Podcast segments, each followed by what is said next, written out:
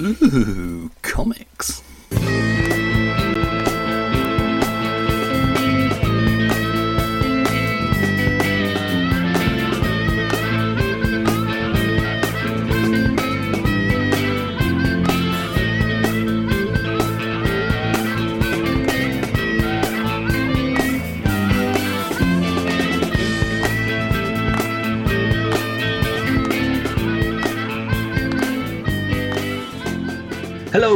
Welcome to Why Comics. Uh, I'm Stuart Mulrain, and this time I am joined by David Robertson, uh, he of Fred Egg fame.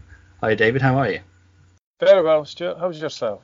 I'm not too bad, thank you. How are you uh, finding Lockdown Three? Is this four? Which one are we on? We're on one of the sequels. I can't remember which one. So we're, we're still going, we're still going out to work. It's just all bled into one for me. It's not like I've had any normality come back and then get uh, pulled away from me again. it's just all Right. the same. But but yeah, how are you finding it? How's it uh, affecting you? Work, creativity, that sort of thing. Positive. Well, or- I, uh, I would say it's been positive for me. Um, I, I've, I mean, I'm still working like yourself, but I'm not full time, so I've got more time than to work on comics. And I've spent uh, years and decades uh, bemoaning the fact that I had to go into work and I wasn't sitting making comics all day long. so now that I've been presented with this, uh, you know, you're furloughed or whatever, um, I, I've just thought, right, my job now was getting on with my comics. So I've just got up every day and got to the drawing board, you know. That's it. That's sort of the way I've tried to deal with it as well. I think it's gone two ways, isn't it? People have either been super productive or they've like, I finally got the time to. Oh, I can't do anything. I'd say there was a there was a wobble for me um, last March or when this came in, and I thought, well, I'll get on with my comics, and then I thought, well, is that? I thought, is that even appropriate? You know, going into a a pandemic uh, situation. I Yeah. thought, should I be sitting making comics uh, when when people are dying? You know, and so I sat and thought about that for about two weeks, and I thought, well, what am I going to do? Just sit and do nothing on principle, uh, you know, in case it's it's not correct. So I thought, no, I'm just I'm just gonna I'm just gonna do as much as I can and see where the where the chips lie, you know, when I'm done. If history decides I'm a monster, you know, because I sat and made comics while Rome burned, uh, so be it. I don't want to get trapped in inactivity. Bathe in a crisis. Yeah, it's kind of what they're they're meant for, isn't it? mhm, if anything. But, yeah. but yeah, So- it's uh, All in all, I've I've tried to use the time to get as much done as possible. it's it. It's the best way. Plus, you know, it benefits other people because they get to see the art and read stories and that sort of thing. So it's it's Yeah, a positive for that. other people as well.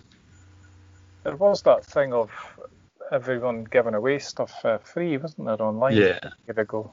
Yeah. Mhm. yeah. Say it's a sort of comics is a great community for that sort of thing of coming together and putting stuff out there to Yeah. support other people and that. So, say it brings out the worst in the minority, but I think in the majority it brings out the best. So, Yeah. Like, like you say, it's just unfortunate that it had to be a global pandemic that's sort of given the time to be able to do the creative things you've always wanted to do. You know, Yeah. always wanted to have the time to do, but such is life and all that sort of thing. So, but and at least you didn't do a COVID comic. So. Well, you, you don't know that, Stuart. Well, all right, we true. I might have I might have one sitting in the, the drawer here, ready to get printed up. that was the big announcement, wasn't it, for the end? I, I've actually, um, I've actually, you know, one of I do kind of one man anthology comics, so Yeah. I do I do have a, a bunch of stories, and there was one that was kind of lockdown related, but it had flying saucers in it and things like that as well. So hopefully it's not just a standard uh, take on it, you know. Yeah, it's not just you staring out of a window. Do you know it's, it's interesting, isn't it? Because there's been a lot of comics, and it's it's people's feelings of how they're dealing with it, and that's yeah. that's extremely valid, you know, and, and good. Yeah. But I think I don't know. You don't want to be. Uh, I'm not sure what I'm saying. You want to have some angle on it, don't you? I yeah, that's it. I think it's, an angle.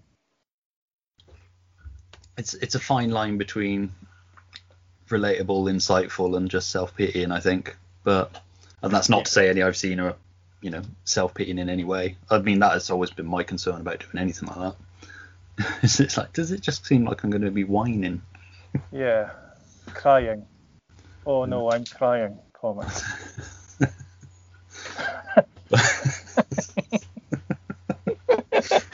oh, that's a spinner rack I want to see. Yeah. the I'm crying genre.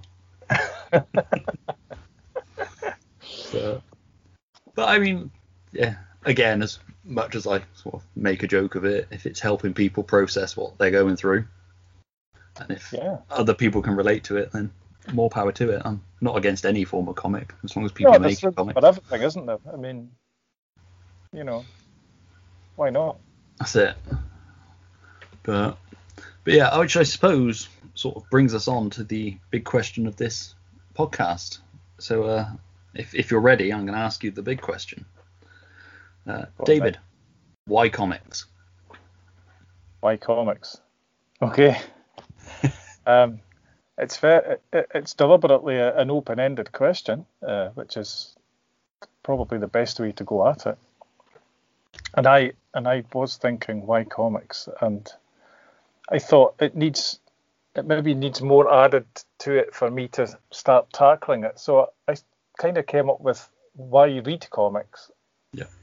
And why make comics as being two different sections for this. Yeah. So so why read comics would be um, I've worked for many years in, in libraries and there's um, there's different generational gr- groups working in libraries, and you'll find the older ones. I mean, the, the, we're talking about the people now that are probably retiring, um, that just think comics are rubbish, you know. Yeah. Um, or, or maybe they're maybe they're good, but they're just for kids and no room for them in the uh, in the library. Um, just ignorance, really, because they don't know about about what's available. But so in my in my years long, um, I'll say discussions, not arguments with, with these people. I've um, I've always equated it as being the same as saying, you know, why comics is like saying why books. You know, what why why reading? That's the way I treat that. That why comics? Well, because I like reading. Uh, you know, I always read books and comics growing up, uh, Stuart. I don't know about you, you know. The, yeah. Was, well, I mean, more comics to be fair. I was, if I was well, forced sure. to read books, I, but comics were always my first go-to. Yeah, yeah. Well, comics. Um, you know why comics? Because they're great, right?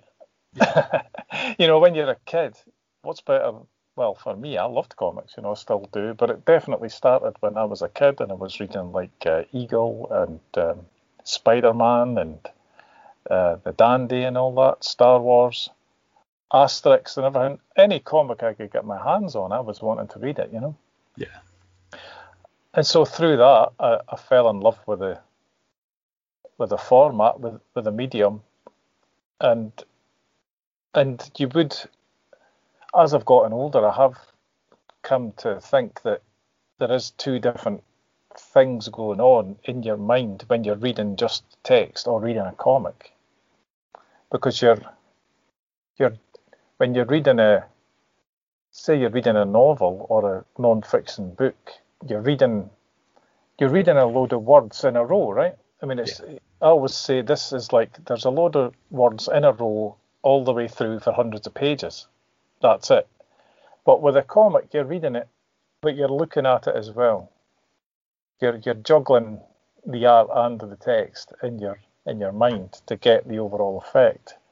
And you just start picking up different things like, oh, that how would that have worked in a in a novel? Would that have worked? The way they've done that, you couldn't have done that in a with just text. You know, you just naturally start picking up different things. It's a different kind of grammar in comics, isn't it? Yeah. And um, to me, that's fascinating. And the more you can, I mean, getting on to making them, I think the more you can juggle and, and go that fine line between giving information through text and image, that's really where the, the challenges and the, the magic of it. Um, yeah, there you go. I went on a bit there, but that's uh, that's a starting point. That's it. That's good. I mean, what you said about like comics and libraries, I remember getting being so excited when it was either our local library or the school library first had comics in it because Wow, it you yeah. just never seemed to see it. They used to be either if they were there, they were tucked away out of sight, but there was only like two or three. But it was the greatest thing. Um, so what sort of like got you into reading comics? Was it just as a kid you picked them up, or I mean, obviously, a lot of us read them as kids, but sort of what was the moment that it clicked with you and you just wanted to read more and more? And sort of, did you have a particular taste, or was it just anything that was a comic?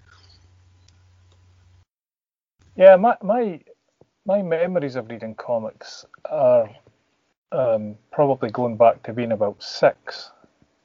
Comics were just around. I, I must have had parents that just thought it was a good thing to give me comics to read, you know, um, because uh, I I certainly remember. I think the, one of the oldest comics I've got is a Dandy from when I was six, you know, and I've drawn all over it. and then there was like Star Wars Weekly.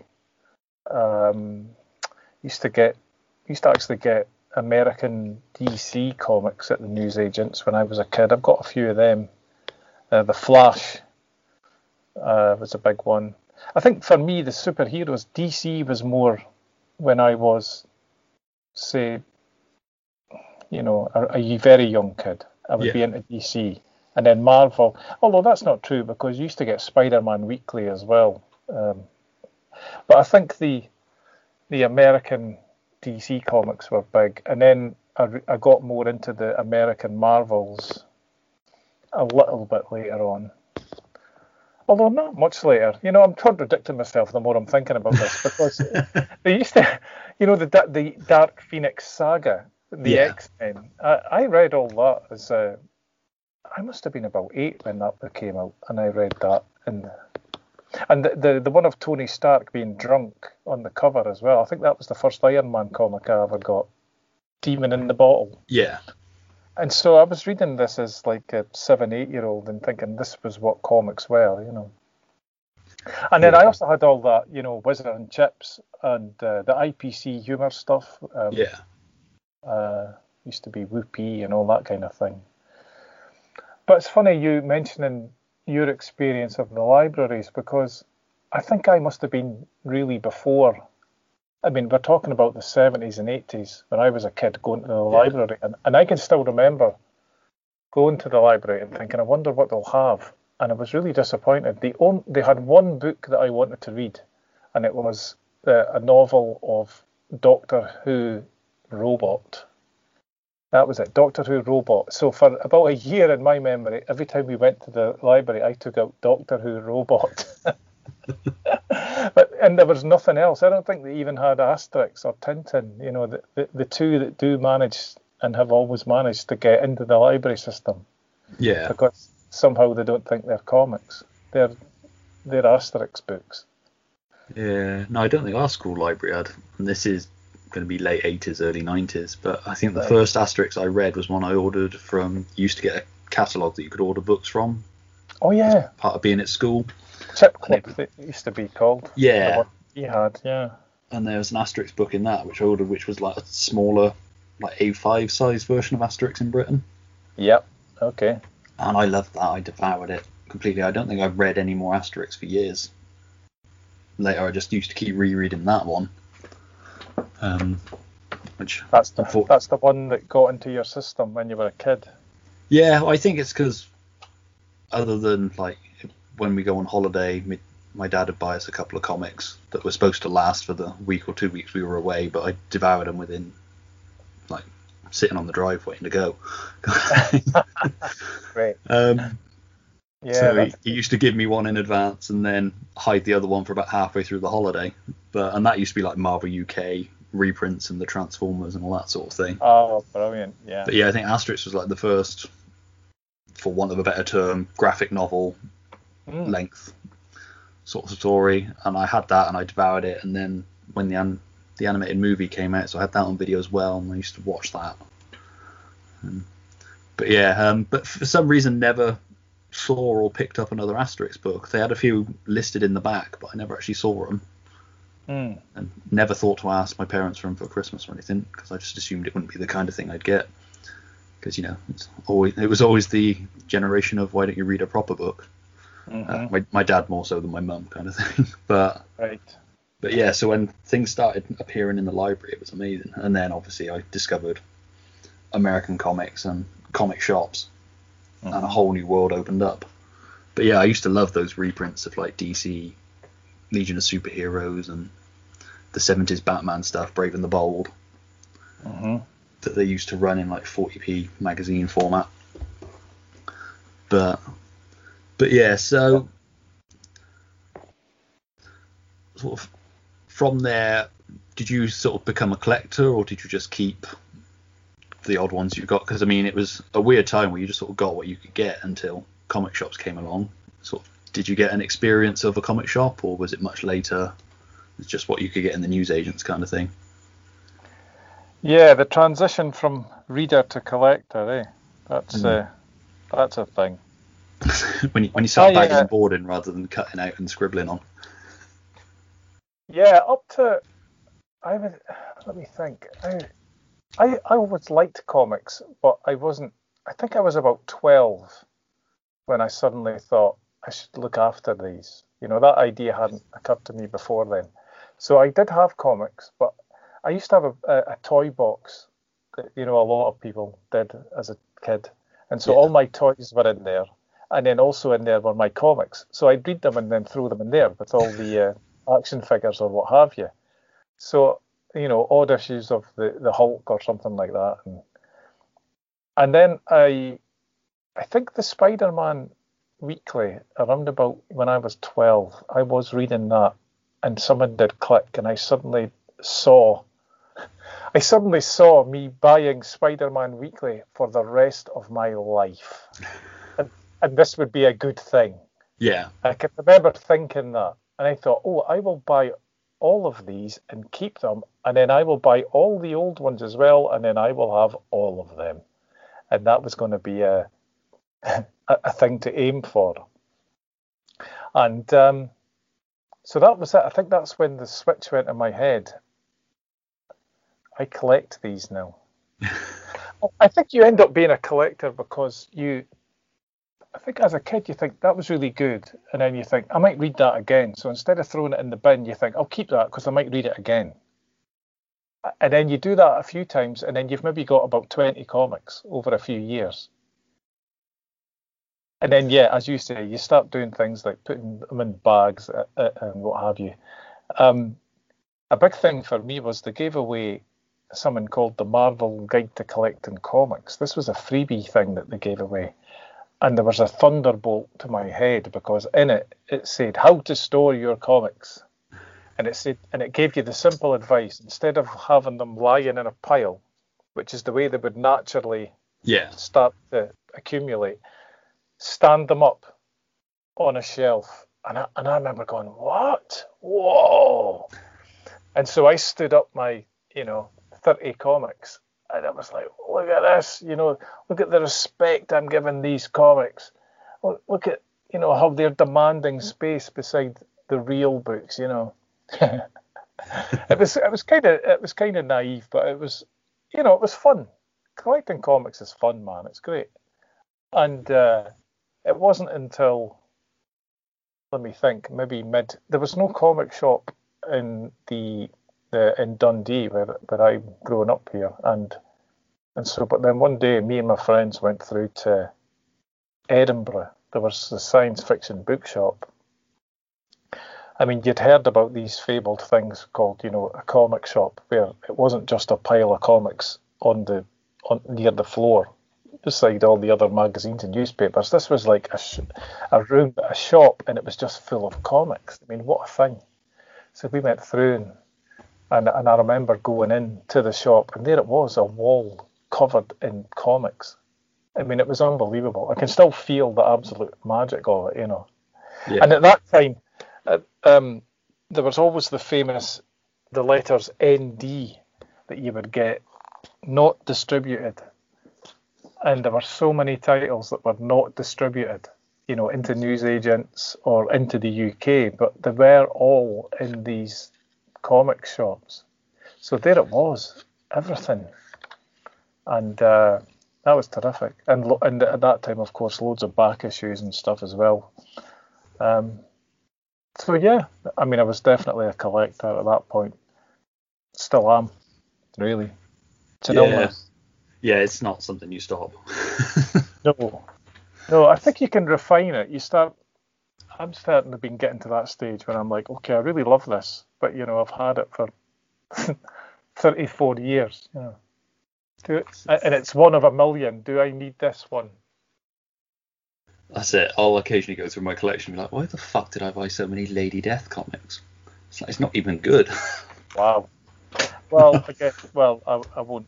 I won't try and guess why you bought Lady Death comics. well, I, yeah, I was of a certain age, so that's probably why. But yeah, I think they used to have photo covers of that, didn't, didn't they? I remember. They did. I don't think I've got any photo covers, but but yeah, I think it was at that point where I was sort of discovered that it was more than just DC and Marvel and Dark Horse doing Alien comics kind of thing. Mhm. That there were actually more different things out there, so I was just trying different things sort of had Yeah, that vector mentality of like I bought a couple of those, so I might as well keep it on my pull list. And then you've got so many, you're like I might as well just keep going with it, even if I'm not particularly enjoying it. It's you know So that was nice the Lady pictures. Death. Yeah. Yeah, I mean, and then uh-huh. sort of reach a certain point where you're like, why am I got to cut this shit back? Especially when the wife's going, why are you buying all these? My my uh, version of that was probably uh, the Star Wars comics. Now that I think about it, because I bought them as a kid, and then they stopped publishing them around about the late eighties. But I was still a fan. I was still thinking it's a shame they don't make more Star Wars comics. And then they did make more Dark uh, Dark Horse, and so so I was still in the mentality of well I'm going to get all the because it had been a finite thing. There was the, the Star Wars comic run. I thought well yeah I'll continue that. I'll get all of the Star Wars comics. And then as the years started to go by in the 90s, it was okay. Here's another 12 issue maxi series. Here's another one. Here's some. Here's something about you know Obi Wan Kenobi's dog. You know, a 12 series on that, and then here's this and that. And I, I do remember I went into the comic shop, and there were so many that I'd fallen right behind. You know, Yeah, and I said, do you know what? I'll I'll get these, but I'm I'm gonna get. I can't do. I can't keep buying every comic that says Star Wars on it because you know I can't even not even keeping up with reading half of these. yeah, that's the problem with me with a lot of them. You sort of buy them out of habit, don't you, rather than Yeah, you're actually getting around to read them.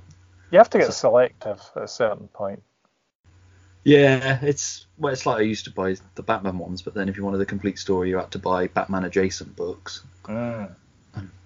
Sort of, Yeah. hit a point where you're getting 20 Batman related books a month. It's just like I mean, that's not fun anymore, is it? No, that's it. It becomes once it starts to become a stressor. So Yeah. I kind of, you know, sat down and thought about it and just scaled right back. I was like, if I want to get like the big arc, I'll buy them as trades, uh-huh. or they'll probably be in the 50p bin soon. So, Yeah.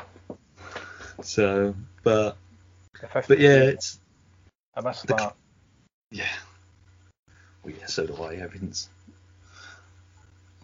Everybody seems to think that they're worth more now than they actually are. I was in a shop in. Where have we gone? Brighton, Bournemouth, one of those B places. Mhm. I was in a shop and I was like, oh, they got 90s Superman comics. I can plug some gaps, but they wanted a fiver each for them. I was like, these aren't worth that. They're barely worth the cover price. Mm-hmm. But it's just that bizarre thing that people who sort of casually sell comics assume that everything that's 20 years or plus older. That's right. It's it's somehow got through to the the public, isn't it? This idea that your comics could be worth a fortune. Probably are, in fact. I mean, Yeah. look, Action Comics one sold for half a million. That's it. Goodness me, yours must be worth at least a fiver then, if that sold for half a million. No. This one must be worth loads. It's got a foil cover. Shiny. no. But it's it's all part of the fun. I, I do enjoy the hunt through long boxes of back issues. Yeah. So, Looking for little gems. that's it. I said before, but it's like the closest we'll ever get to being Indiana Jones. hmm and occasionally you'll find a ROM number one or something at a decent price. Rom. Mm, I like uh, I like Rom. I, I like picking up old Rom comics. I don't. I'm not even sure why, but No, I sort of I remember them being in. They must have been in the back of a Transformers or something UK reprint when I first read them. Because uh I can't think where else I would have seen it. Because I certainly wouldn't have seen the US ones. But Right. um, yeah, I just came across a couple in a back issue bin and got nostalgic for it, so picked them up. And then sort of looked from. But ROM seems to be getting popular again at the minute. So the prices on those are shooting up. all right. But it's, it's that weird thing. Something seems to happen. They get into the zeitgeist, don't they? And The Dire Wraiths. people uh, start charging more for them, and then it drops off again. So it's that weird sort of anomaly of it. But so, what sort of going away from reading comics sort of made you make the leap into creating comics? I I uh, I look back on it and think that I remember I, I liked writing stories at school. You know, that was something you had to do sometimes at school. Okay, this afternoon write a story, and I always really liked it. And um, I think I must have got encouragement from teachers saying you're good at it or something, because I had the idea that I was good at it and I liked doing it. And then you'll be able to guess the next bit. I also liked drawing pictures. um, so I used to enjoy drawing, and I was drawing like um, just things I liked at the time. I used to like sitting watching the telly, like Bugs Bunny cartoons, and it was before we had a, a VHS or that. So it was just when Bugs Bunny was on and there was no pausing. I would just sit and draw Bugs Bunny every time his head went to the the angle I was drawing at. I'd pick another bit out and draw it on. So I would sit and teach myself to draw Bugs Bunny and Daffy Duck and all that from off telly, Danger Mouse, and um, but also copying pictures out of the comics as well, and and then it just had to be that you would. It was only natural if I liked writing stories and drawing, and, and I was reading comics. Well, I'll I'll make a comic, you know. Why Yeah. not? Let's go. And so I would. Um, I one of the earliest ones I remember was a big mashup, and so it was just everything I liked. It was it was Star Wars. They were on the Millennium Falcon, but then also on board was the Hulk, and uh, and and also the third person in this was I don't know if you remember the Return of the Saint. Yeah. Uh, and it, but it wasn't Simon Templar who was in it. It was the little symbol, you know, the little stick man. Yeah. So he was a character in this as well, and and and they had a and but do you know what I remember about doing that? I did about twenty pages of that, and it was just the freedom of starting, having no idea where you were going, and just adding things in as you wanted, and just bashing through it. It was like I don't know, it was like running through a field or something. You know, you just did whatever you like, and I'd, Yeah. I'd still I still try to keep a little bit of that in my work now. You know, you do have to you do have to make a sort of story structure and, and, and kind of know where you're going. But I like to try and leave room for a bit of just running wild, you know, just Yeah. doing whatever I like. Um, yeah, there you go. Yeah. Those were the days. to be fair, you only need Disney to buy the Saint, and then you could do that. You could pitch it to them because you won't Yeah. have to worry about uh, cross ownership. That's true. That's true. But it's the it's the next big franchise. I never understand that. You know, whenever this when people get asked if you could do any, say, any superhero comic, any any if you could draw any superhero, you know, who would you do? And you always see the, the comics artists at cons and things, whenever they get asked that, they all sit at the table and go, "Oh God," you know. Uh, You know, they, they, they all hate that question, and Yeah. I, and I remember thinking, oh, you know, I wonder why. And I thought, well, I suppose, I suppose, you know, I I thought to myself, well, if if I want to draw the Hulk, you know, I can just draw him right now. I could be sitting Yeah. drawing him here while I'm talking to you. So it's more a question of, I guess it's what you want to be doing in comics. I know different people want to do different things, and some people do want to say draw the uh, Batman comics or something. I have met people and they say, and I say, do you, well, do you want to draw comics and make them? And they go, yeah. And and I go, well, you know, what does that mean? Do you do you want to draw Judge Dredd or something? You know, and so and, and somebody will go, yeah, yeah, I'd love that. You know. So that's what they want to do in comics. They want to be the guy drawing Judge Dredd this week. Yeah. But I think some other people, that's not what they're wanting to do, and I would be one of them. I don't really, I can't think of anything worse. I'd say when I was 12, I would probably wanted to draw Spider-Man comics. But now I look back and go, well, can you imagine having to draw Spider-Man a hundred times every month? You know, for the past 10 years. I mean, I think there's different things you can do Yeah. maybe you want to do different things in comics, you know, tell different stories. Maybe you want to do a, comic about how you're you're crying. you know, but you could basically do anything. I mean, I like I like science fiction and things and all that, and um, I mean, I love superhero. I, I love I love um, well the things I've mentioned. You know, the Hulk and all, Spider Man. I love all that. But meanwhile, you find yourself sitting drawing comics about the Tay Bridge disaster. You know, it's just whatever you you feel like doing, isn't it? Well, yeah, that's it. It's it's like I try and do something different with each comic that I do. Mm-hmm. Um, partly because I think, like you say, I'd get bored if I was drawing Spider-Man or Superman on a daily basis, especially if you got to hit a deadline as well. It's, uh, Yeah. As, as a kid, it sounds great, but I think once you realise the realities of it, It's hard work. it's like you'll get Uh, up at nine and you'll finish at five, and all day you'll just draw Spider-Man. As a kid, you're like, that's amazing. Yeah. It's like, yeah, but you've got to do it to this script, Mhm. not necessarily the way you want it. It's, uh, Yeah. But yeah, I think, I mean, you know, never say never kind of thing, but it's not. I like doing my own thing, much like you do. Uh, that appeals more than potentially doing stuff for other people, kind of thing. Um, Yeah, I, I think. I mean, it's it's not it's not a huge insight. People know this, but you know, you turn your you turn your passion into your job, and then it you know it becomes your job, right? Yeah. You've got to draw Superman again today. Here he comes through the wall again. You know, jeez, just draw it. Just do it. Once you hit that, I've got to do this job. Right? Mm. I've got to do this thing rather than, yeah, I just want to draw this. Of thing. It, like I say, it becomes less a hobby and more a. Once your family depends on you doing it.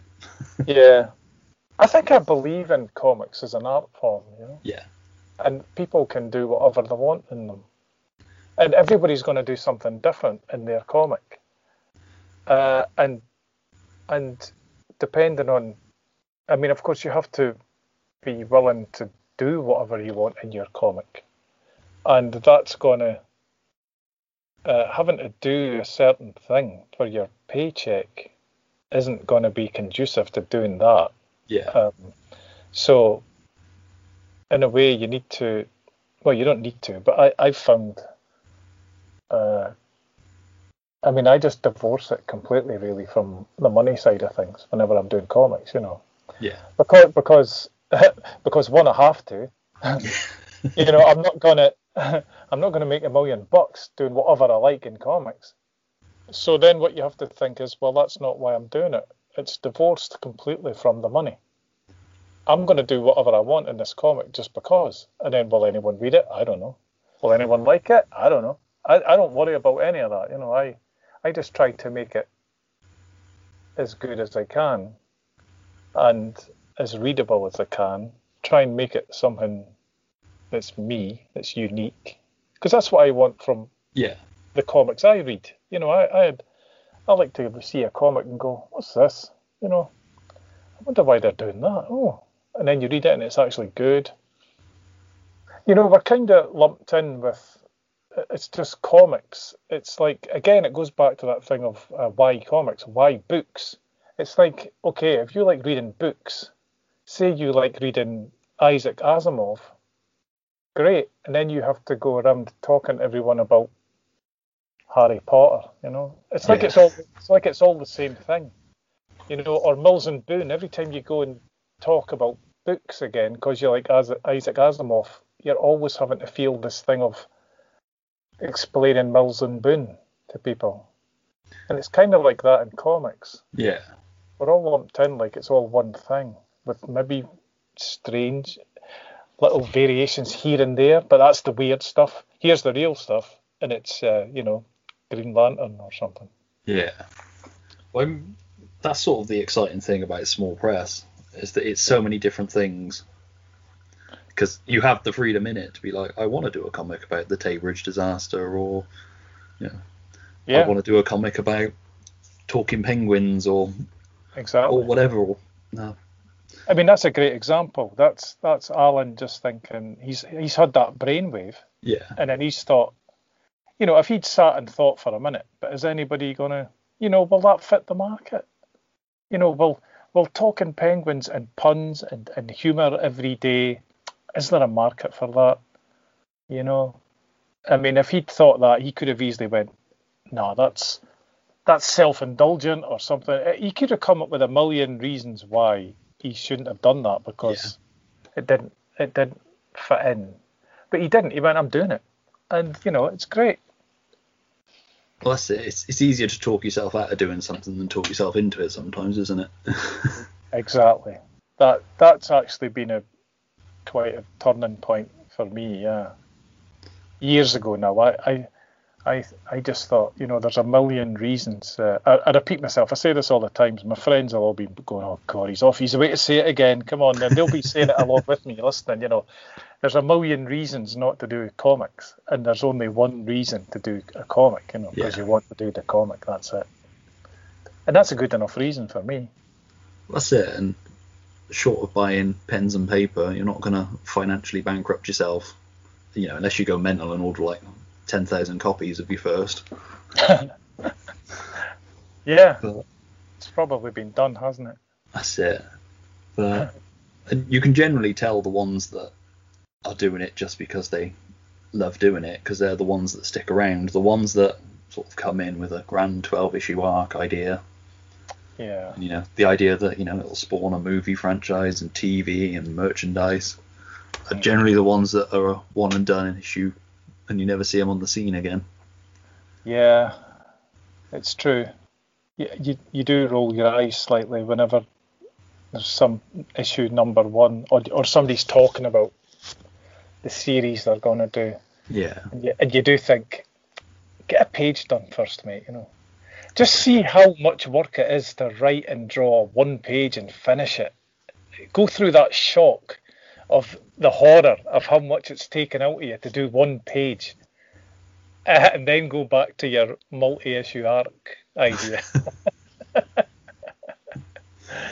you know, you've really got to be kind of, you know, it's quite strange to want to sit and make comics for a lot of your life. Sit Yeah. and concentrate on a certain point on a bit of paper for hours on end. You've got to decide you want to commit to this, Yeah. and it's, and it's worth it. That's it. It's just, like you say, it's the, the amount of work that goes into it. I don't think people appreciate, and not just there's a skill to both reading comics and creating comics. Yeah. Whatever your process is for doing it, there is a skill to it that I think a lot of people not necessarily take for granted, but neglect to consider. Yes. I think I mean- Sorry. I, I always thought, as a kid, I always wanted to make comics, but I was like, I just don't know how you do it. And then I went to that DC exhibition a couple of years ago at the O2, or whatever it's called, where the Millennium Dome is. And um, I was looking at them, and they did it the exact way I used to do it in my bedroom, which was you draw it, you cut something out, and you sellotape it over the top, or you know, use a Pritt stick and stick the speech bubbles on. And I was like, fuck, I was making comics the right way, but I just assumed that there must be some great unknown machine that sort of did it. But then you look at these and they got brown sellotape on it, and it's, it's bizarre. But again, as a child in my head, I sort of I was creating them for me anyway, kind of thing. But it just seemed like a million miles away. But then you sort of realise, and now you've had this rise of the small press thing and the community, and because what's the small press community like up in Scotland? Because obviously you have one. Is it? It seems to vary slightly. I noticed from talking to different people from different places. That Oh well, um, th- there is a there is a scene that has come up in the in Dundee certainly, probably in the last ten years or so. It's really got going because we've got different things that have fed into it. yeah, Um, there was Treehouse Comics, which was a Dundee anthology that was started by uh, art students and different artists at the time that that they almost weren't comic artists. They were artists that were interested in comics. yeah, So let's make a comic. So I got involved with them. That, um, and then there was also, uh, well, there still is. The the university has is running different comics courses. Um, so you've got fresh influxes every year of of students coming in learning about doing comics. And um, there's also a comics podcast called That Comic Smell that comes out of Dundee that you might have heard of. I'll drop that down and check it out. I've never heard of it. Yeah. Bad. And um, and we've got um, there's Big Dog Books is the comic shop here now, and they're you know everything's kind of on hold though, of course, um, because Yeah. of the current situation. So there's been less uh, uh, meetups, exhibitions. Um, you get talks and things up at the up the university as well. Um,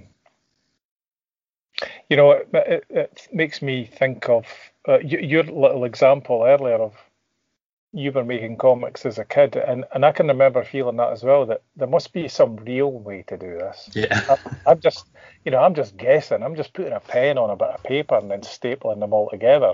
But it doesn't look like a real comic. And there was a, a, a moment like that for me where years later, as an adult, I I got to know Ian Kennedy, the artist, because he lives in Dundee yeah, and um, and I was just talking to him. And as as a as a kid, I used to design spaceships by I would um, I had different toys, um, like robot toys, micronauts, things like that, and I would take little bits of them, and then I would blow that up, and I would say, okay, this is the design for the spaceship in this comic I'm doing. Uh, it wasn't always toys even. It was like bits of machinery and things like that. S- certain odd looking plugs. Yeah, you know i would I would draw these up okay this is the space station you know the inside of some plug or something. And i was always slightly embarrassed about that. And then you know i was speaking to ian kennedy who did dan dare and all that and i was saying oh i love this the one you did blah blah i was fanboy boying out on him you know and he said, "Oh, do you know how I got that?" And he pulled out this book, and it was like garden utensils. and he says, "Yeah, it was the inside of my moor here. He took this bit out, and that was the spaceship." And I was absolutely stunned that I had done the same thing, you know, as a ten-year-old. That this, to me, absolute master, professional Dan Dare artist, you know, that I loved. Yeah. I used to do that with one of our telly remotes. Sort of had a nice sort of curved shape to it, hmm and uh, yeah, that became something I drew as a space station. you But yeah, that, same thing, yeah. just looking at weird, odd things around the house. Plus, with the So- tele remote, you can sort of hold it above your head and slowly move it over, like the beginning of Star Wars. Yeah, use it as reference. How interesting. I, I, guess a lot of people did that then. I've never really talked to anybody about that apart from Ian. Hmm. But uh, I can't remember where we were. Um, yeah, Yeah, you'd, got, you'd, you'd gone to the O2 to see the DC thing. And the, yeah, way, and the way the comics are put together. Yeah. It was just like I say, a bizarre sort of realization that I was doing it the way they did it as a kid, but just, mm-hmm. I mean, DC Marvel seemed a million miles away, like a completely different world, like New York. It's like, where the fuck is that? Because I always wanted to write a letter in. I dreamed of having a letter in the back of the Superman comics and Mike Carlin writing his editor's reply to it. Yeah, It's like I have no idea how you write that, and even if by the time it got there, it'd still be relevant to. Do you know, it all did seem quite impossible, didn't it, and far away. And when you think about it, all it would have taken was, you know, a stamp Yeah. but it's funny, it just seemed like it was like sending a letter to Darth Vader or something and him reading Yeah, it. It was um, just almost impossible. And so many of the, you know, they always talk about um, the DC comics. It was Metropolis and um, Gotham City and wherever. But then Marvel was New York, you know, so that Yeah. was more real and all that. But I've got to tell you, as a kid, I don't know. Metropolis and Gotham were as real to me as New York. I, I didn't, I didn't know. well, yeah. I think as a kid, I just assumed New York was a made-up place because it was in a comic. Yeah, exactly. Yeah, I mean all those water towers and everything in, in the Spider-Man comics. I mean that was like that's nonsense, isn't it? Buildings with huge tanks of water on top of them. What the hell? I mean it was all just made up. You know, it was all fantasy to me. In fact, I remember going to New York and seeing them and going, "Oh my God, look, they're real." I was that dork tourist standing in New York on the street looking up. Yeah. Going, it's a water tower like Steve Ditko draws. Oh my god. Well, So- somebody was pickpocketing uh, everything out of my jeans. To be fair, I think if I ever made it to New York, I'd do the same. I always Yeah. dreamed of going and just being in like the DC and the Marvel offices. That golden age, obviously now it's all pretty much done over the internet. Even before lockdown kind of things, they didn't have the the bullpen sort of died out a while ago, I think. But just because of the nature of the beast, you can email pages now. If you do them digitally, Yeah. you don't need to be in an office kind of thing. But yeah, Right. to sort of if I could go anywhere, sort of that early Marvel bullpen or DC in the 90s just because that was my era of comics when I really got into it, just to have been a fly on the wall in those. So it's probably nowhere near as glamorous as I imagine it in my head, or even as much fun as I imagine it in my head. But in my head, it's like a group of people who love making comics just all sitting around, passing pages to each other and, Yeah. and that sort of thing. And that's kind of what's great about small press. Not so much that we're sitting creating comics together, but just the way we sort of pass them around each other or share pages online. Sort of our equivalent of it. Yeah, yeah, it is. And even this whole new world for me of the uh, Kickstarter, you know, I've I've been in touch with different people before I did it, saying, look, how have you filmed this? Have you got any advice? And, and people people are helpful, you know. Yeah. Yeah, no, it's an amazingly helpful community. How are you finding the Kickstarter experience then? Because you've got uh, Tay Bridge Disaster Comic on there, haven't you? Yeah, At, at the uh, I moment. do. Yeah, Um, and it's been really good, actually, Stuart. Yeah, I mean, I put it on. I was thinking for a while I, I should give Kickstarter a go at some point. Um, the Taybridge Disaster comics, I I waited until I'd done all of them. I thought uh, I'll wait till it's all done before I start on a Kickstarter. I don't want to. I mean, say it's successful. I don't want to be. Oh yeah, I'll just be with you uh, in a year and a half when I'm finished. Yeah. I thought I want to. If I'm taking money off people, I want to say thank you. Here you go. Yeah. You know, that's kind of the transaction, isn't it? And um, so I I put it up, and you know, I I've got no expectation that anybody would want a Tay Bridge disaster comic. You know, I just making it because I found it interesting. Yeah. So, so I, I just threw it up and to see what happened, and it, you know, it met the target and it met it quite quickly. You know, so I was kind of dumbfounded, shocked, and I've remained like that as, you know, it's it's made more money Yeah. than I asked for. So, what I'm the, the mindset I'm in now is right. I have to begin making sure I, I get everything in place, you know, so that as soon as this finishes, I can start getting people's uh, comics to them. Yeah. And one of the things I, I put on it was to do an audio commentary of the comic, and that was an idea that I got from Tony Esmond. When I was speaking to Tony, you know, any advice, he says, you know, a good thing is a commentary. Um, that was a that was a nice extra to do, and I thought that's a that's a good idea. So, um, now as soon as I saw that it's passed, it, it reached the goal, I thought, right, I'll record. So I sat and recorded a bunch of thoughts about the comic. You know, again, it's that thing of uh, it's all a bit odd, isn't it? You know, the, the idea anybody's even interested is something that you have to get your head around. Yeah.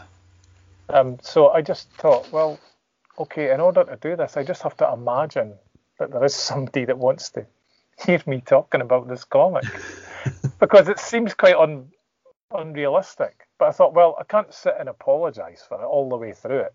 I'm sorry, you're probably not interested, but you know, oh look, you know, you're probably this is boring, but blah blah. I thought, you know, if it's boring, it's boring. I'll talk as if this is interesting. Maybe it. it will be. So that in itself was good, and then editing that down. Um, I used to work in a radio station years ago, and so that was that was good fun. That brought back memories. Editing down this thing to a nice neat half an hour. Um, but yeah, it's been great. I mean, I have to say, I asked about Kickstarter. For me on this project, it's been really positive. Yeah. I was I was open to the fact that I would put it up and I wouldn't get any money. You know that that was seemed quite feasible to me. That nobody would want to pledge money to get a Taybridge disaster comic from me. So I thought, well, what's the worst that'll happen if I do a Kickstarter? Nobody will bid on it at all or pledge on it at all. And then, okay, then I'll just be back to where I usually am with my comics. I'll Yeah. go and print them up and then put them on sale. So I just felt like I couldn't really lose. Maybe lose some face, lose some pride. Or are, are you the guy that nobody bid, nobody pledged on your stupid bridge comic? And I'd be like, yeah, that's right. Do you want to buy one now? But you didn't call anybody a deadbeat, so. Oh well, no.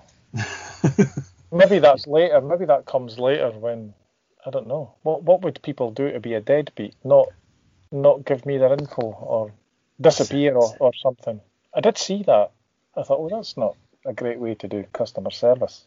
No, that was such a bizarre thing. I, I'm not sure Somebody's what, giving money. what the thinking was on that one. But Do you know?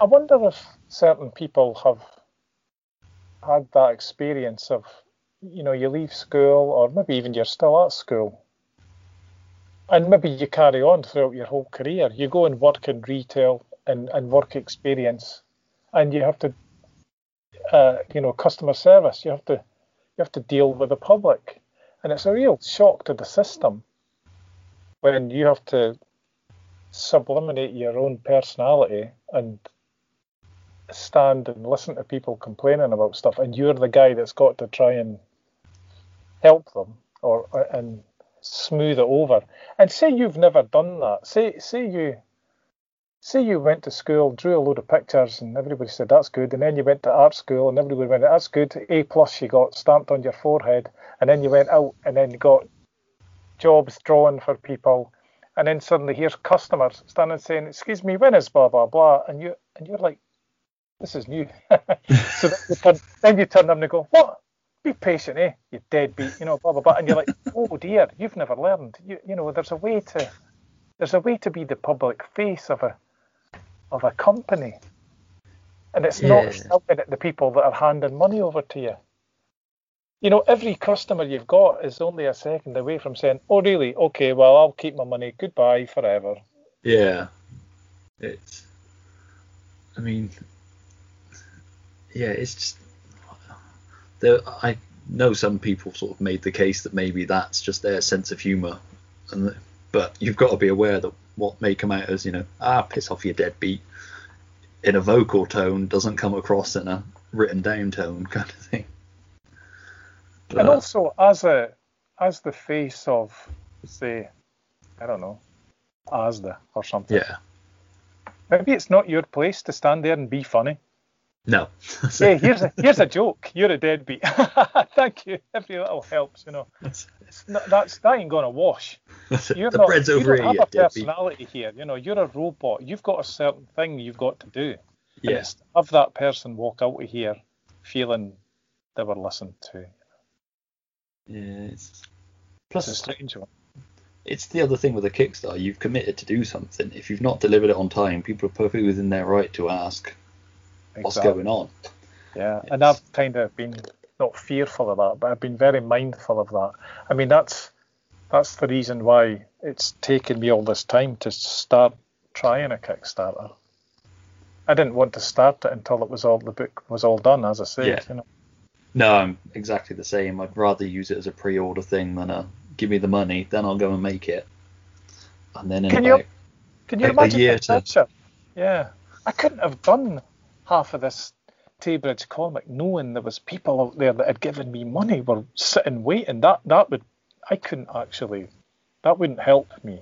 That wouldn't Well, no. encourage me to work. That's- that's one of the big appeals of small press is that nobody's expecting it from you. Mhm. You can just sort of create it at your at a whim whenever you feel like. If you want to do it while you're watching telly or whatever, or you know, for an hour a day, you're free to do it at your own sort of schedule. But that's a very once- good. And it's another thing that I always think of what that helps me, which is that nobody cares if I ever do another comic ever again. You know, and and I've said that to like the uh, the awesome comic guys, and of course they, oh no, they were arguing about it, but I wasn't saying it as a sort of self-deprecating thing. It was that frees me up Yeah, having that mindset. Nobody cares if I ever do another comic. So that means I can do whatever I like yeah, because nobody gives a damn anyway. that's it. Like I said, it's not like you've left millions of people hanging on a, you know, I've done three issues, but I'll never do issue four.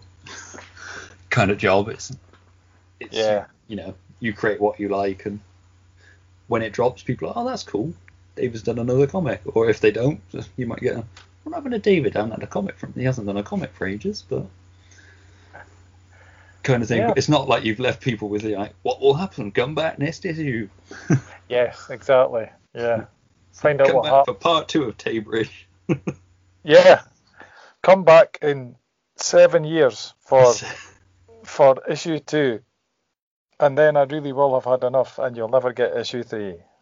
That's it. I mean, I take my hat off to people like Steve Sims and that that put out a comic on a yearly basis hmm that is a continuation kind of thing with Beast Hunter and Battle Badges and that. It's not something I'd want to put myself under. Even you know, giving myself a year between issues, just the Yeah. general pressure of it's like shit. I've got 12 months. 12 months sounds like a long time, but Oh, it goes quick enough. Yeah. Exactly. kind of thing. So, but and like I say, I just don't want to get locked into the same style of thing for. yeah. And the other advantage is if you're halfway through an idea, but you've got something else chipping away, you can sort of tuck it to one side for a bit and chip away at other things. It's, there's a wonderful freedom to creating on small press. Yeah. You don't get That's the way I like to work. I like to I like to have a few things boiling away at the same time. Yeah. I'm a procrastinator as well, so I really wouldn't do well with a deadline for creating things like that. It's bad enough having a deadline for doing the Comic Con sometimes. Mm. Uh, but but yeah, it's, uh, so it's the other thing I find with comics is it's both wonderfully therapeutic and incredibly frustrating sometimes. Mm. It's, Okay. it's really nice to just unwind and just do some drawing and that, but when you want to get that specific thing that's in your head down on the page, it's the most annoying fucking thing. I Mm. find I get more wound up. It's why I stopped playing like video games and that because I wasn't very good at them and I was just getting more and more pissed off. So instead of relaxing and playing a video game, and I find that with drawing sometimes, but I've sort of learned that you just walk away for a bit, scribble something else, and then if you feel like it, have another bash at it. If not, come back to it tomorrow. Again, you're not on a deadline, so. But So your frustration is it in is it in terms of um okay I- I'm thinking this could be either you're trying to draw a, a, a thing a situation something in a certain way and the drawing itself isn't coming out the way you want it to look?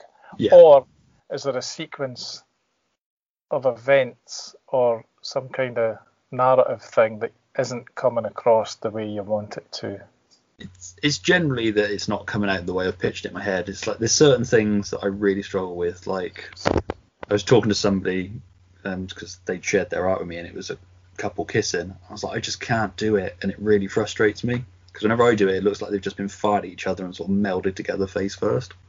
Mm. And but then the way they'd done it is just the simplicity of the line and the way it moved, and it was like that's exactly what I want to try and do. But that, for example, or cars. hmm Well, cars are a nightmare. That's it. If I'm not trying, I can gen. It's that frustrating thing. If you're not trying, you're just doodling. You can do some of the best stuff you've ever done. But as soon as you're like, ooh, I can have a go at doing that, like you know, properly cleaning it up and making it a thing. Yeah. Just never translate again. It's like lightning in a bottle sometimes. But but yeah, like I say, it's uh that's the frustrating side of it. But it's grossly outweighed by the positive side of it. Because like I say, I find it just quite therapeutic and relaxing at the end of a day. Either just Hmm. mindlessly scribble or get a panel of a comic done. You do. Interesting. sort Now, thing.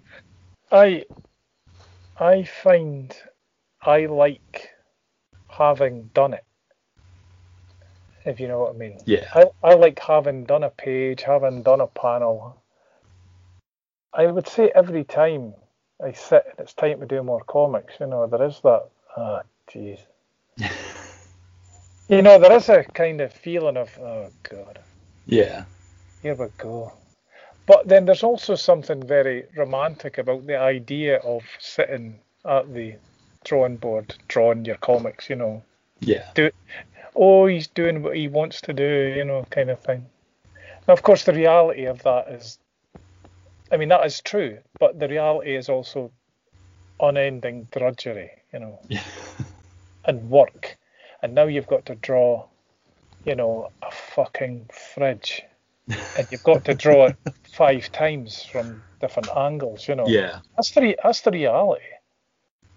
I don't. Sometimes when people talk uh, about people that don't do comics, and and, and I'll like if I'm at work and they say, I mean, so a guy actually says to me, "Oh, but that's no work though, doing your comics." And I'm like, "Oh, it is work. No, it's definitely work. I mean, and it's worthwhile work in my mind." I sit and work on this, and then I'm pleased that I've made this. But it is work. Yeah. Oh, definitely. It's. Yeah. You know, that's um, that's it's that saying, isn't it? It's like, oh, if you get a job, you're like, you know, you'll never work again or something. So I don't. That doesn't really wash with me. No. You can't do comics if you don't work on them. That's just work all the time. Yeah. You know, th- th- you don't just sit there and go la la la hey, hey and there's comics coming out your page. You know, that's not the way it works. No, it's. It's just yeah. I mean, I couldn't sit all day and draw a comic. I've done it, like sort of to challenge myself occasionally, but that's been a fun one-off sort of thing. Mhm. Or I did like a comic in 12 hours kind of thing, Yeah. just to sort of push myself. But it's not something I want to. I wouldn't want to do what Jim Lee did when he was learning to draw, of getting up at nine and drawing from nine till six in the evening kind of thing. Just Yeah. I mean, it paid off for him, but it just seems like I think by day, well, probably by midday, I'd be sick of it. Uh, I mean, I had Well- I had things where I just, you know, you sit and put some music on and you just draw and pot around, but a large part of that is sitting procrastinating as well as actually doing the drawing. Mm-hmm. I do think you have to work at your own pace. There's no there's no point burning yourself out to prove some point to yourself or somebody else. So Yeah, I mean, Yeah, do, it, do it at a sustainable pace. You're going to be able to keep up. You know. That's well, yeah, it's why got no interest in ever trying one of those 24-hour comics kind of thing. oh, I've done that. How done did you that a find it? Well, I first did it uh, at an event at a comic shop in Kirkcaldy. Somebody was doing a 24-hour comic thing, and I thought I'm going to go through there and do that. And I thought, uh, well, I looked at it as being, well, that's impossible, right? I mean, that's an impossible exercise. So I'll go and give that a go. I built I built up to it after a few years. I'd I'd, I'd been down um, at one of the you know the Comiket things in London Yeah, that Paul Gravett does, and part of one of them was 24-hour comics, and it was come along to the start of this, and I went along, and they were all and now for the next 24 hours they will blah, and this that, and it was like hey, and then they got started, and I remember thinking I want to stay here and do this as well, so that put the little idea in my head. And then it was a few years later, I did it in Kirkcaldy, I went through. And there was loads of people that had come. It was like an event. It was like a social event. And I remember the the simple idea came to me um, that I'm going to finish this. And that hadn't really occurred to anybody else, I don't think. so so I uh, I was sitting. I think we got like four hours in, and somebody came up and said, "Oh, how's it going?" And I, and I remember I said, uh, "Yeah, okay, it's good. Uh, I'm I'm on I'm on schedule." I said, "I'm on target," and they were like, "Like schedule? Well, what do you mean?" I says, "Well, you know, 24 pages, 24 hours. Uh, I'm four hours in. I've done four pages, and I can remember the look of absolute horror his face. Like, oh my what? And I thought, well, that's what it's going to take, you know. You're going to be 16, 17 pages into this. It's going to be five o'clock in the morning, and you're going to have to do another six pages now.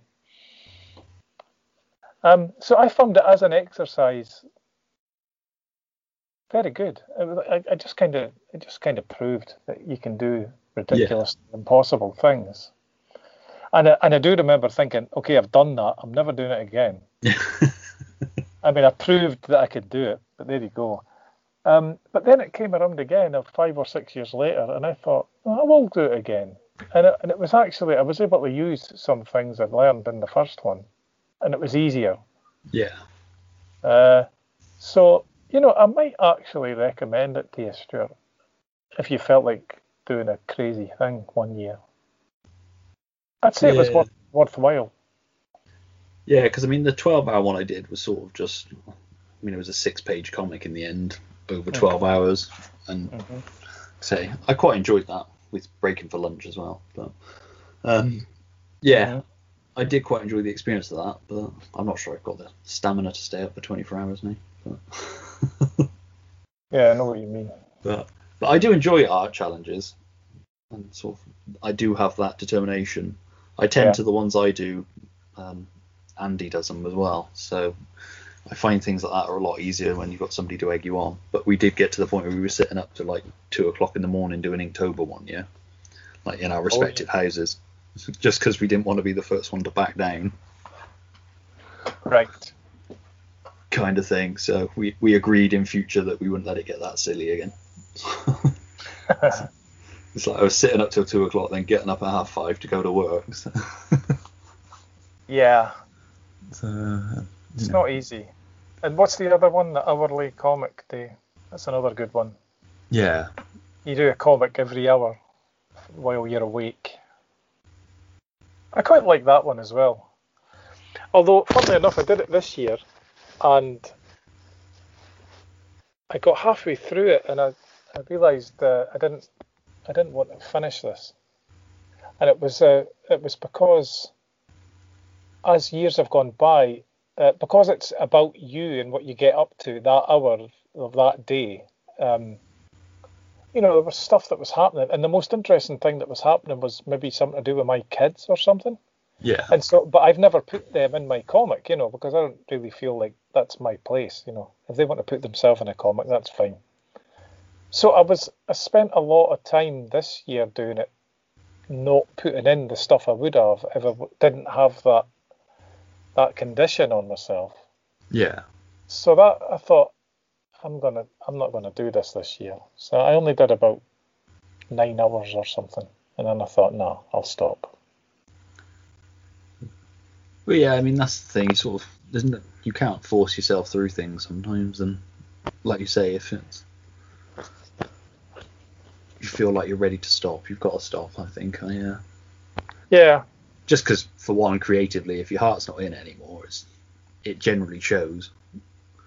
So even if it's not something you're putting out into the world, kind of thing, just for yourself, sort of knowing it. But but yeah, how do you find, obviously, with work and family and the like, how do you find creating comics? Do you allot yourself a certain amount of time a day, or do you just, as and when you get the opportunity, pick it up, or sort of what's Um, your work process with creating a comic as a hobby, yeah. for want of Well, a better term? over the past year it's changed of course um so so like you know the kids go off to school or what have you and i come and drop them off and, and then come back and think well i've got a few hours you know and i've got until whenever it is i go and pick them up again Yeah. and, and i'll just sit and, and go at it I generally um, have a certain target in mind that I want to do. Like, so I'll think, right, today say examples. I'll say, right, I want to write a, a, so, a story that's about eight pages long or something. So I'll think, right, on Monday, I'll sit and I'll write it. By the end of today, this will be written and ready to go. So that's what I aim for. And then the next day, I might think, right, by the end of today, this will be laid out. That's what I tend to do. I think, right, by Yeah. the end of this day, I'll have this and such and such done. I'll pencil this today, I'll link it this day, I'll do this, I'll do that. So if you can sit and stick to that, I mean, you don't always make it. Yeah. Sometimes you just run out of time. Some some in your drawings trickier than you thought it would be. You get halfway through it, you think, actually, this will work better if it's from the other angle. Damn it, you know. So so you have to start again. Uh, so that's the way I, I tend to work. I aim for things, and that's that's been more doable over the past year. Um, before that, I I had a a bit of a bad habit of going to work, um, doing whatever I had to do in the evening. You know, Yeah. say everybody went to bed, and then I would I would have the same mindset. Right, everyone's off to bed. I'll sit and start. When I've finished penciling this page, uh, my reward is I get to go to sleep. You know. So Yeah. I would sit there, and it would take it would be the early hours before you'd be done. So that I'm not sure how long you can keep that up as a an aging person, which is what I am. You know, it does it does catch up with you. And in fact, I'm, I'm a bit I'm a bit um, trepidatious about going back to that way of working. You know. Yeah, I mean, that's what I used to do when I was much younger. I often sit and think about how much I used to seem to get done in my mind when I was younger, but then I was, like you say, sitting up till two, three o'clock in the morning because my body could take it. Whereas now, some days, if I'm still up at nine o'clock in the evening, I'm like, you know, uh. Nod and off. Yeah. But I mean, I'm quite lucky in that I work six days a week for three weeks, and then I get a week off. So I Mm. used to, in that week I'm off, sort of set out a couple of days where I would properly sit down and try and get some comic stuff done, or as it was at the time, True Believer stuff sort of thing. But with this, I've sort of had to set myself up a little workstation in the living room because my wife works from home at the moment. And when the kids were homeschooling, it was sort of impossible. So, because I used to like just putting on music, but with the wife working from home, she doesn't want to hear me Ah. listening to whatever some random film soundtrack or whatever. Mm-hmm. You know, the essential Kenny Loggins or whatever. So, Oh, wow. it's just Footloose and Danger Zone on repeat. yeah, yeah, getting in the zone. Yeah. But yeah, it's uh, so that's sort of that's I sort of had to change how I do it that way. I tend to like either just put the radio on and sit at the desk now or whatnot, or but like I say at work at the moment as well, there's been overtime going, so well there's that guaranteed money. Yeah. As much Well, as I love doing the comics, they they don't pay, so Yeah, exactly. Exactly. and then I can justify buying more pens and sketchbooks and the like. hmm But but yeah, no, it's sort of an interesting thing how people work. Like some people seem to set it up as a rigid, this is my comic creating time kind of thing, or you know, as much as you can with kids, because kids don't seem to give a shit about your time scale. it's like if they want something, they'll let you know. Yeah, Uh-huh. exactly. But One, one of my kids uh, came in and helped me once.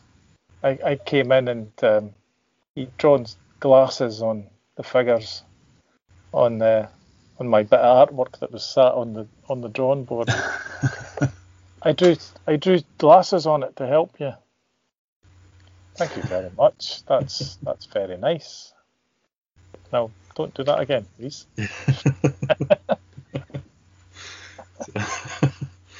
yeah, that that could go either way, couldn't it? It was cute. yeah, And then I got out the uh, the Tipp-Ex. So it's cute when they're small and they've still got those cute faces. Once they're like hairy and smelly and teenagers, that stuff starts to slide slightly less well. Yeah. but Yeah. no, I ended up doing a comic with my youngest. We just did a Mm. little Christmas robot comic. Oh, great. Just sat there, sort of. I had a rough idea, and I was like, "What do you think we should do with this?" And he was like, "You should do this. Like, you know, he falls into the snow." I was like, Mhm. "Genius, write it down." So Brilliant, he got excited when that went up on ComicHaus with his first writing credit. That's great. Yeah. I love Kind of thing. that as well. So that was fun. Because he's sort of still at that age where he's not quite completely been absorbed by Fortnite or whatever crap it is they play on. He, he likes it, but he still seems to balance it between that and drawing, whereas my eldest abandoned drawing and isn't particularly interested in it anymore, much to my frustration, but can't force him. Yeah. Tr- I've tried. but but yeah, it's a like I say it's an interesting thing. Sort of, you know, because um with then the creating the comics and then putting them out, like you say, this is your first Kickstarter. Did you used to just like print them off and take them to cons, or did you print them off and sell them online, or sort of drop Yeah, them into local places? Yeah, I did all of those things. And, um, you know, with varying levels of success. Uh, just getting it getting it made and, and making it available is what it's all about. Yeah. Um, and then any sales after that is uh, just a bonus, really. Yeah. That's the I'm way I look at it, you know. I'm always amazed whenever anybody buys anything I've done. I know it's odd, isn't it? And then, and then you think, who are these people? You know, it's some name and, and an address somewhere in, in the UK or elsewhere, and you go, I always want to put in a thing. Why are you buying this? You know? Just I'm even been thinking that with the Kickstarter, you have to send out a survey, and it's like, Yeah. hey, think of any questions you want to put in, and I, and I keep thinking, why are you doing this? you know, thank you very much, but why? It might even help me to know why. So we'll see. That'd be quite I interesting. I've never had that in a survey come out. I, I look forward Yeah, to seeing that question in there. I might put that in there. Why on earth did you buy a comic about the Tay Bridge disaster from David Robertson? What brought you to this point in your life? Are you okay? That's it. I, I have a terrible habit. I'm pretty sure when somebody wanted to buy, was it Nottingham? Somebody wanted to buy one of my comics, and I just inadvertently was like, "Are you sure?" you worked hard for your money. Why are you sure you want to? Waste Because it. there's stuff over there that looks much more exciting. but like I say, I'm always amazed. people- I've walked away from con. I've never made money out of con once you take out the cost of getting there and that. I've always that's walked away like I'm like, yeah, I sold like three comics. Yeah. It's like, yeah, but it cost you this much and go. And it's like, yeah, that, that doesn't matter. I sold three. Cons. I- I think cons are, are well named. yeah. You know. I mean, I run a con, so I can't endorse that. But oh yeah, yeah, yeah. No offense. No offense. But uh, you know, what on earth are we all doing at cons? We all spend money to go someplace and stand and try to sell comics to people. And See, I look at it as a more expensive ticket, so I get to be at the con and I've got a safe place to stand. And you know, occasionally I might get a little bit of money from people buying what I've got on the table in front of me. uh-huh. That's sort of how I look at them. Because a more expensive ticket is how Yeah. you look at it. and a safe place to stand. A safe place to So stand. if things get a bit crowded, I can just sort of got I a table see. to stand behind, Yes. kind of thing. But I've always done cons um, with friends along.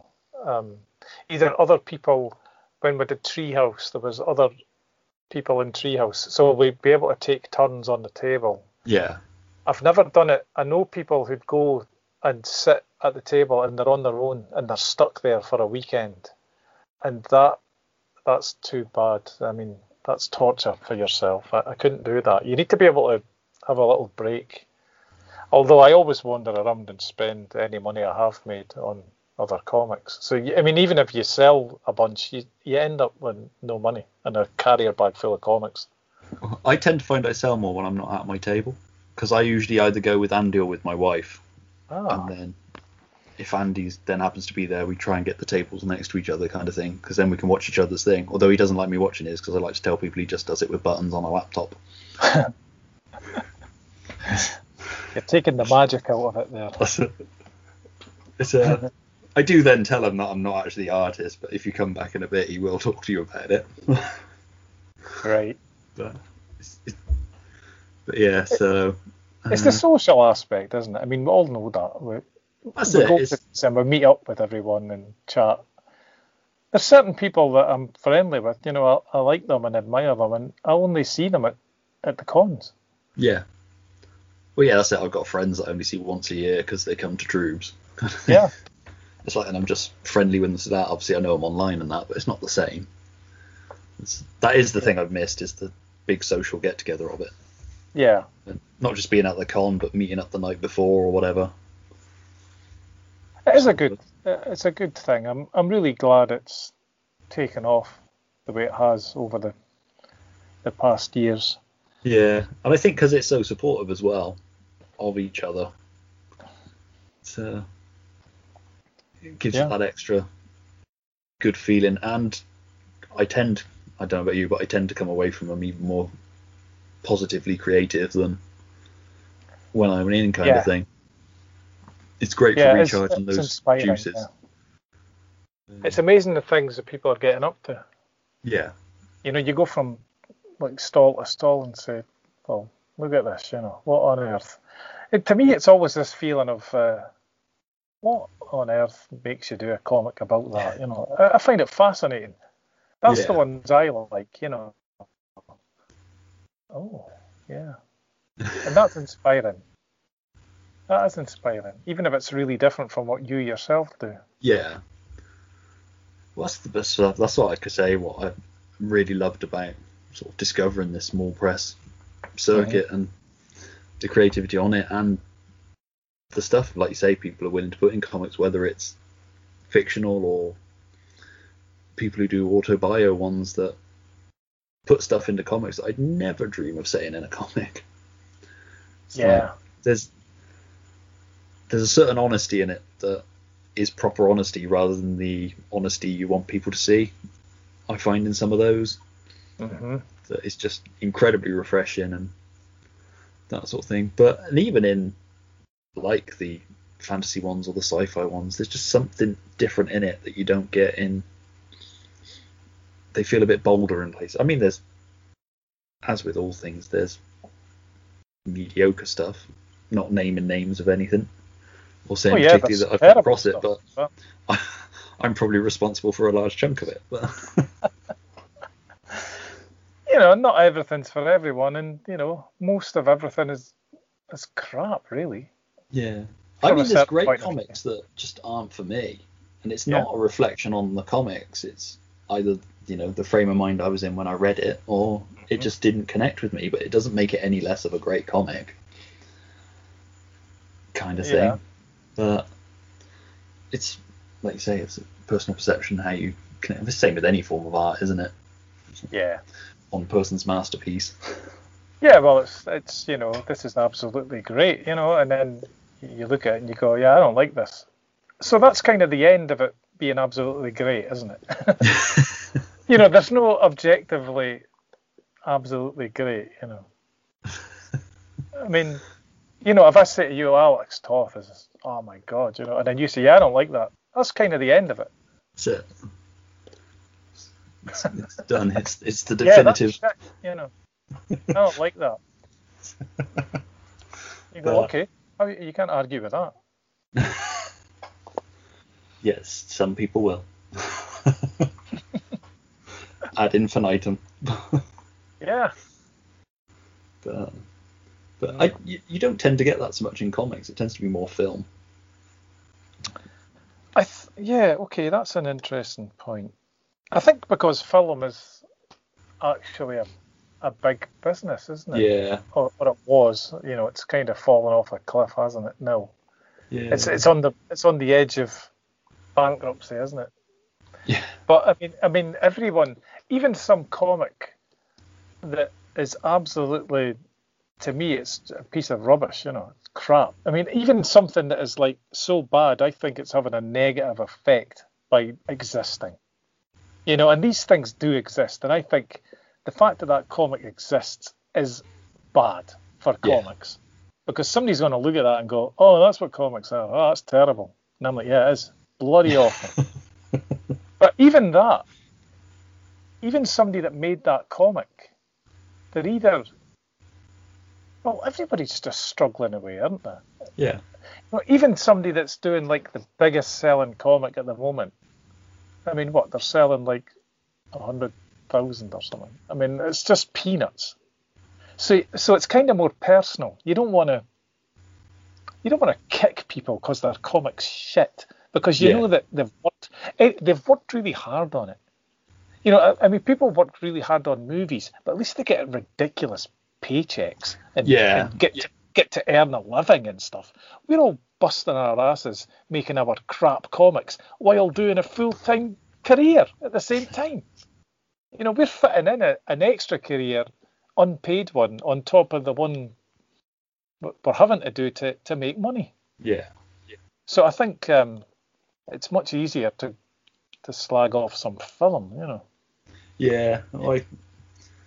Yeah, like you say, it's a a financially sound sort of business.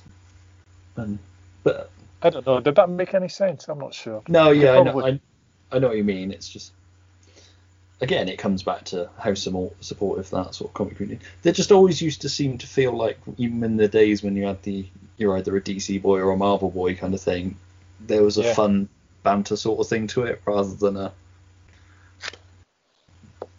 there's there's a viciousness to it, and I think you know internet probably brings a lot of that out. In person, I imagine people are still a lot more friendlier than they appear to be online, sort of thing Mm. it's the anonymity of being behind a keyboard, isn't it? But Yeah, but I tried not to get involved and I don't. It's just the worst thing you can do is engage. just just walk on. Just like, oh, they feel that way. That's fair enough. you know you you do well I do sometimes think oh for goodness sake and you, you know you're you're all poised with your killer retort you know that's going to prove how this is wrong what they've just said. And I always just uh, you know I try not to do it. Yeah, you can't win. So. No you can't. The worst thing you can do is point out to somebody why they're wrong about something.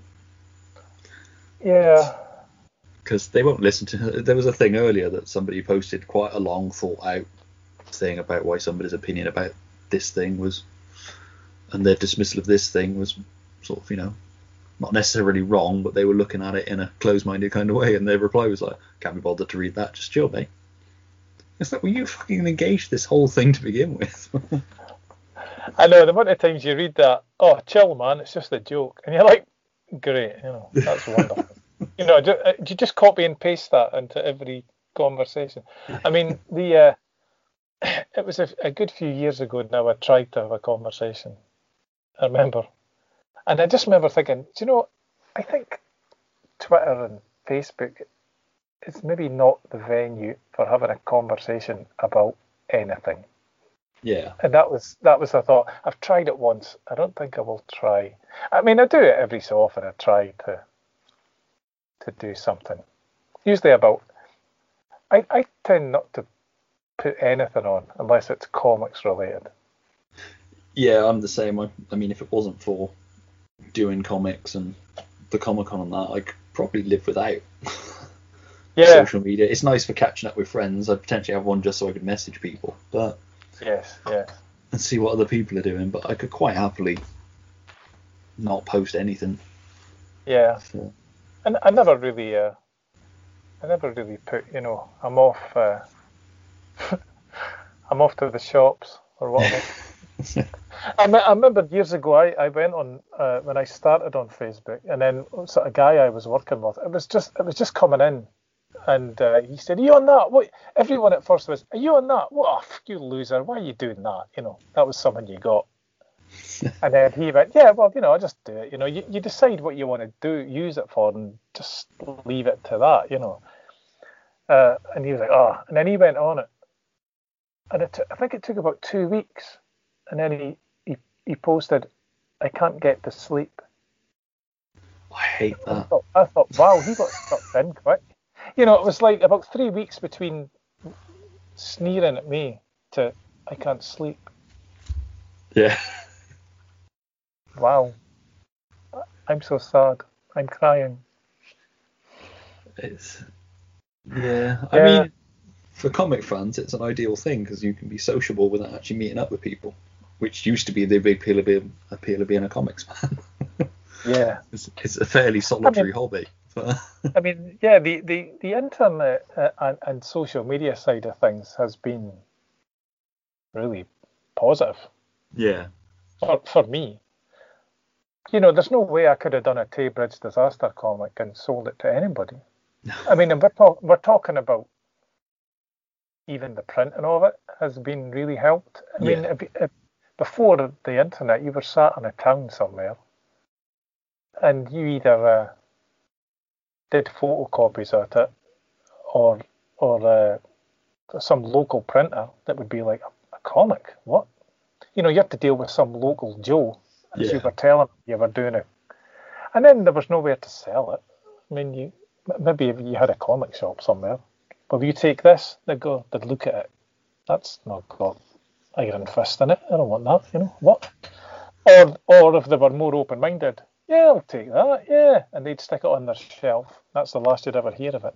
That was the landscape for doing small press comics back in the, before the internet.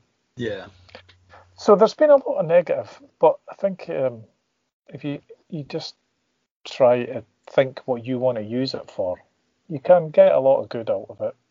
yeah. That's it. It's just using it right, isn't it? Yeah, and we've all had to learn that, haven't we? Individual. Again, touch wood as somebody who put something creative out into the world. I've had no negative experiences. A couple of things with the Comic Con, but that's to be expected, kind of thing. And I'd be lying if I didn't say I didn't dwell on those a little bit more than all the positive ones that come in, kind of thing. But that's just the nature of the beast. But yeah, touch wood with regard to putting drawings out there or comics or the like. Not. I've opened the doors now. So is that is that kind of maybe criticisms of of how you ran the the conventions or things like that come to you online? I mean, Um, don't go into it any more than you want to, but is it that kind of thing you mean? A little bit when we changed venues because we went from being at the racecourse, which was huge, down to being in a hotel, Mhm. which obviously I knew that not everybody was going to dig that because it becomes a very different event. Um, Yeah. I quite liked it because it's got that old school Comic Con vibe when they used to be in hotels, Mm. or Yeah. like you know a room at the back of something kind of thing. But there was sort of some negative backlash on that. But again, it was only a couple of people that I saw because they sort of tagged me in it, kind of, or not tagged me personally, but tagged the event in it, kind of thing. Mhm. So, but like I say, that's sort of to be expected with that sort of thing. And occasionally somebody will email you to let you know you did this wrong, this wrong, this wrong, and you can look at it and go, they've got fair points on that. That wasn't my fault. That I have no idea how that happened or if that even did happen, kind of thing. And again, that's where it comes to the customer service thing. You don't reply with like, you know, all right, deadbeat. Yeah, But, that's yeah. the thing. Any any sort of, I mean, one you have to expect it. You know, if you if Well, you're putting you're learning out as you in- go with anything, whether it's creating Yeah. a comic or putting on a comic con or whatever you do that is putting something out into the world. So as long as the feedback is constructive and not just you know oh shit, that- that's very nice, thank you. yeah, Don't know what, what I'm supposed to do with that, but it's it's something that you have to deal with. Yeah, and it's um, yeah, your shit. Yeah, I mean, there's not a lot you can do with your shit. no, But then people have got the right to. No, they've not got the right. It's just going to happen. yeah, It's it's easier to write and go your shit than it is to go into some. I mean, every every um, I guess it goes back to taste and all that. You know, maybe you are Yeah. shit. So okay, to them, I'm shit. Okay, thanks for telling me. Now you've got to carry on though. Thanks Yeah. for telling me that. Wonderful. And you know, uh, you're kind of asking for it. You know. well, you are by putting anything into the world. You're inviting. Yeah. I mean, you think of all the people in the world and the percentage of them that are doing creative things and and running things. It's not most people. Most No. people, most people go, oh no, I'll um, I'll give that a miss. You know, somebody could kick me in the head if I do that. Somebody could say I'm shit. If I do that, somebody might go, I'm shit. And I don't want somebody telling me I'm shit. I'm not going to do that. And I think that's that's probably a motivating thing for the majority of people. Yeah. So you throw it in first. No, I can't draw. I'd love to. I'd love to run a con. I'd love to do a comic, but I can't draw. I can't write. What would I do? Blah blah blah blah. And these are all part of these millions of reasons why you don't do it. Yeah, I mean the way I've always approached anything I do is that. It's like the Muppets. I want to put on the best thing I can, and I, hopefully people enjoy it, kind of thing. But I'm not necessarily going to be the best at it. I'm not necessarily going to nail it on every sort of thing. But I'm just trying to put something out into the world that makes me happy, and hopefully makes other people happy as well. And if people dig it, then that's awesome. But I sort of don't expect anybody to. I, in some ways, expect more the your shit than oh, I really liked this. Yeah. To the point now when people do say they enjoyed something I did, it'd be kind of like, "Oh, really? You sure? and it comes back to the you, you're right. do, do you need to talk about it? yeah. but I mean, it's kind of. I'm in danger of sounding too grand about it, but you know, it is kind of. It's quite a noble thing to do to put yourself out there yeah, for people to kick you in the face or tell you your shit or say they quite liked it or whatever. It's Yeah. kind of brave in a way. no, and know what you mean. also, uh, also, but the other thing is, there's no point where you are objectively so good now that people will stop saying your shit. You know, you never get to the point where you're so successful now and so so well regarded that you don't get called shit anymore. You know, Yeah. Oh, I always think that. Well, like if you if you you know the biggest if you want to be the biggest band in the world, you know, you want to be U2. Now, how many people are going to tell you U2 are shit? yeah, And you and and that, uh, further than that, they're going to. If I say to you, Bono's a dick, you know what I mean, right? Yeah.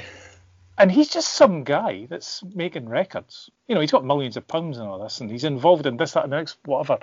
But he's just a guy that's making records, and he's a dick, and they're shit, and he's the biggest band in the world. So you're never going to escape. It's only Yeah. ever going to get bigger.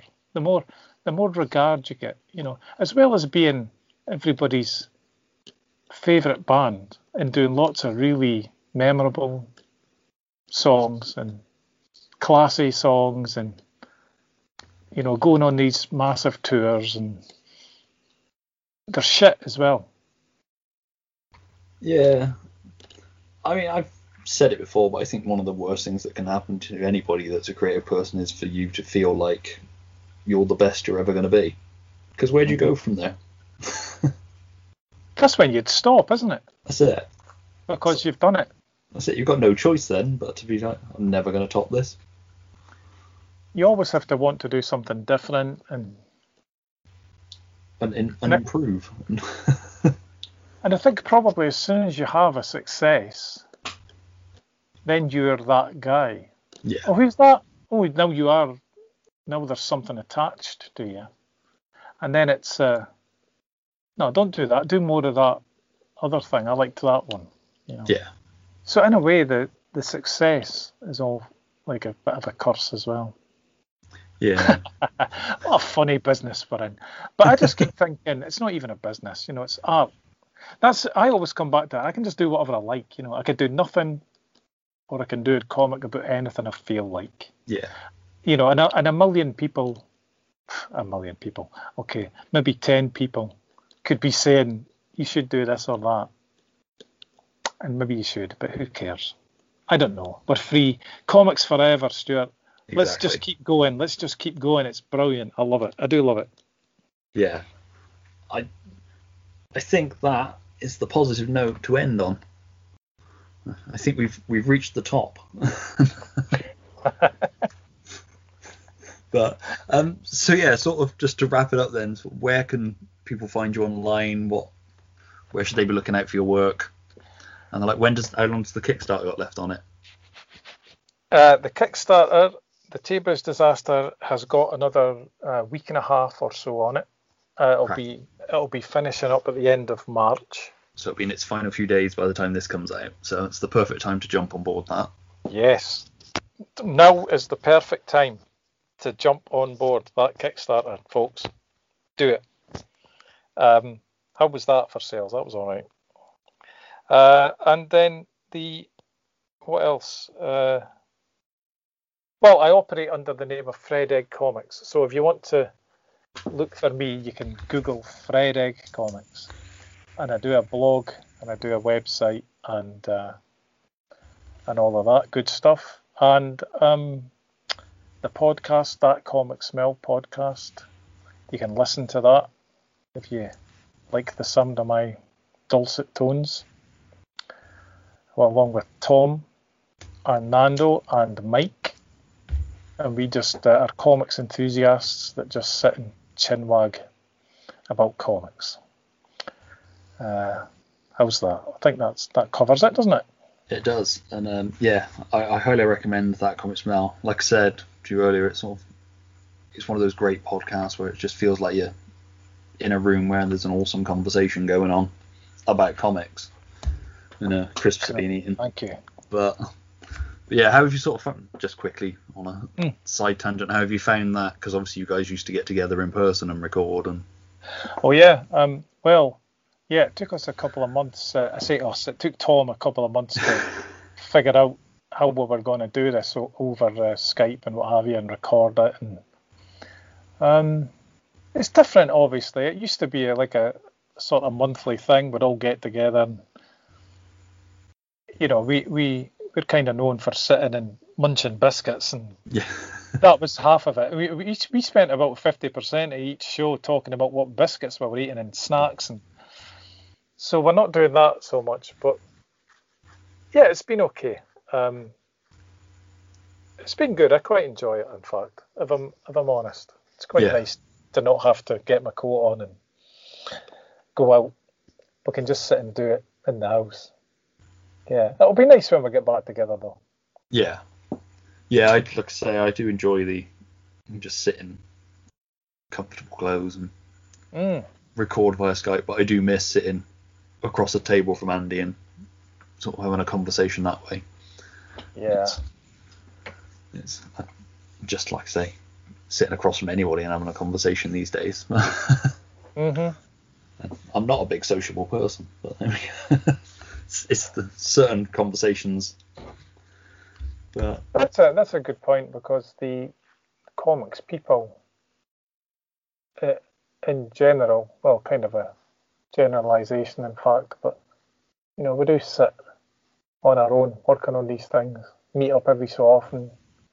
So maybe in some way we we're more adapted to it yeah, to some extent.